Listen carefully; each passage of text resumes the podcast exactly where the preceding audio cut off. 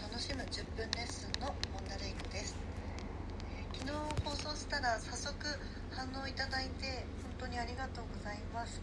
覚えてくださってた方もいたんだなと思ってすごい嬉しかったです。えっ、ー、とあゆみさんからは「モンタさん更新嬉しいです。これからモンタさんの無理のない範囲でお願いします」というコメントとか。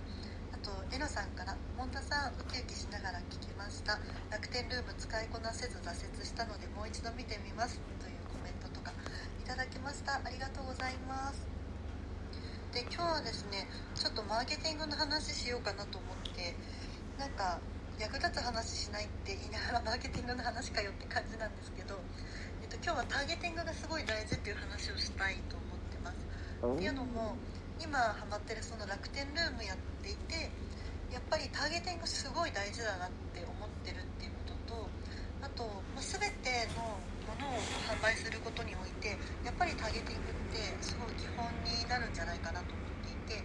なのであの、まあ、何かしらこうビジネスをやってるあの会社で働いてる人も含めて仕事してる人にとっては、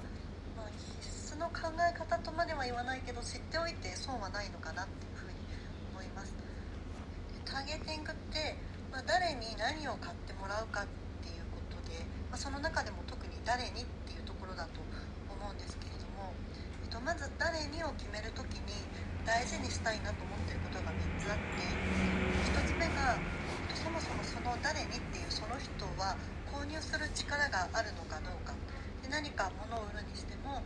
例えば私がやってる NGO で寄付を集めるにしてもその人にそれを購入する力とか寄付するお金がなければ、ま、いくら宣伝しても購入に至らないっていうところがあるかなとで2つ目が自分の強みが活かせるかどうかっていうのもすごく大切でその誰にっていうのを考えた時にその人にすごくリーチしやすい強みがあるかどうかとかその誰にっていう人が何を欲しがってるかっていうのをすごく想像しやすい強みを持ってるとか、ま、何でもいいんですけれどもその人に対しての強みっていうのが何かしらあった方がいいかなと思います。例えば今私がハマってる楽天ルームで言うと私がターゲティングしてるのはワーキングマザーで子供を育てていて、まあ、働きつつ割とシンプルなものが好きでシンプルなインテリアだったりとか洋服もなるべくシンプルなものがいいし食事とかあとなんだろう日用品とかもなるべくシンプルなものが好きな人たちっていうのをイメージしています。でワーキングマザーなのですごく忙しかったりとか、まあ、子育てもしてるのでなかなか自分の時間が持てなかったりとか、まあ、そういう人たちをイメージしてるんですけどとここにおける私の強みって、まあ、自分自身がそういう人なのでそういう人たちが何考えてるかっていうのも想像しやすいしどんな生活してるかっていうのも、ま、なんとなく想像つくので一つ自分の強みが活かせるだろうなっていうのが。と誰にを決める時に大事なこと3つ目っていうのがそのターゲティングしてる人たちの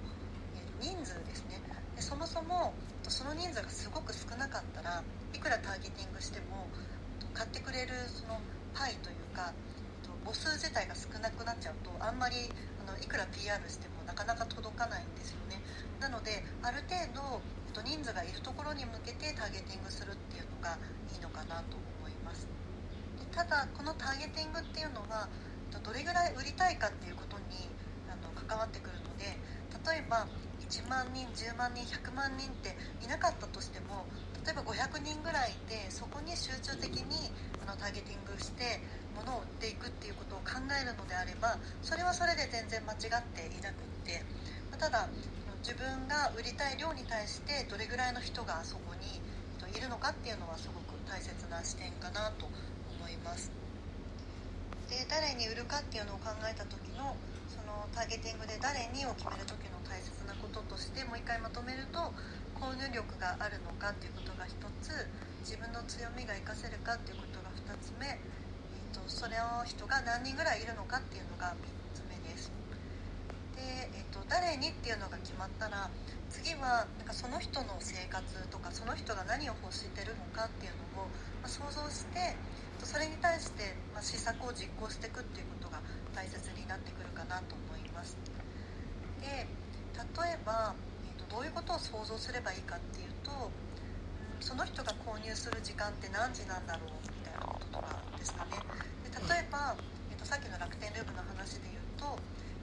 ワーキングマザーで忙しい人たちっていうのを想定していてでそうすると、まあ、昼間は仕事してるので忙しくって、まあ、12時1時ぐらいの間でちょっと昼休みで時間ができるけどあんまりじっくり考えたりすることはできなくって。であと朝も結構忙しいけど子供が起きる前の例えば6時から7時とかそれぐらいはちょっと時間があるかもしれないし、ま、8時から9時9時から10時で出勤してる時間電車に乗ってたり車に乗ってたりとか、まあ、そういう時間は若干余裕があるのかもしれないなとか。であと夜はやっぱりご飯作ったりとか子供の世話したりお風呂入れたり寝かしつけしたりしてすごい忙しいからやっとゆっくりできるみたいなのってやっぱり10時以降とかになるのかなとかでそう思うとその時間に見てもらえるようにアクションしていくっていうのが大切になります。であとはまあ他にもその人ってどんなことに興味があるのかなとか何を大切にしてるのかなみたいなこととかもあの想像しないといけないことなのかなと思います。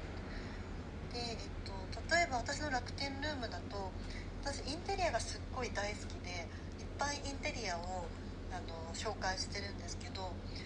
インテリア紹介する時に、まあ、たくさん自分の中で決めてることがあって例えばですけどダイニングセットを紹介する時は必ず4人掛け以上のダイニングセットを紹介するようにしてるんですね。でそれはワーキングマザーの人たちをターゲットにしてるのでっていうことは多くの場合、えー、と本人がいて夫がいて少なくとも子供が1人いるので家族に最低3人いるんですよね。でそうすると2人掛けのダイニングだと,、えー、と使えないじゃないですか。そもそも買いたいと思わないんですよね。なので最低でも4人は座れるダイニングじゃないときっと買わないだろうなとかでこれ、まあ、あのインテリアだけじゃなくってあらゆることに言えると思っていて例えばワーキングマザーをターゲットにしてるんだったら、えーと、冷蔵庫は小さい冷蔵庫を興味ないだろうから45人の家族が使うような大容量の冷蔵庫にしか興味ないだろうなまあ、そんな感じであの何に興味があるかっていうことを想像することでどんな商品だったらその人が買うのか興味を持つのかっていうことが見えてくるのかなと思いますでこれってま考えてるだけだとあんまり意味がなくってそれをどんどん、えっと、試してみて実行してでその実行から実際にどんな結果が返ってきたかっていうのを、まあ、見続けてそれをどんどん回していくっていうことが必要なので。あの実際には、ま考える時間っていうのはそんなにたくさん取らなくてもよくて、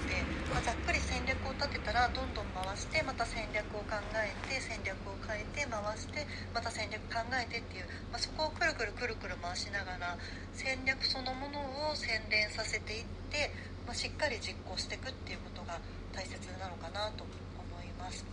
ということで今日は簡単にターゲティングの話をしてみました。人生を楽しむ10分レッスンのモンダレイコでした。それではまた。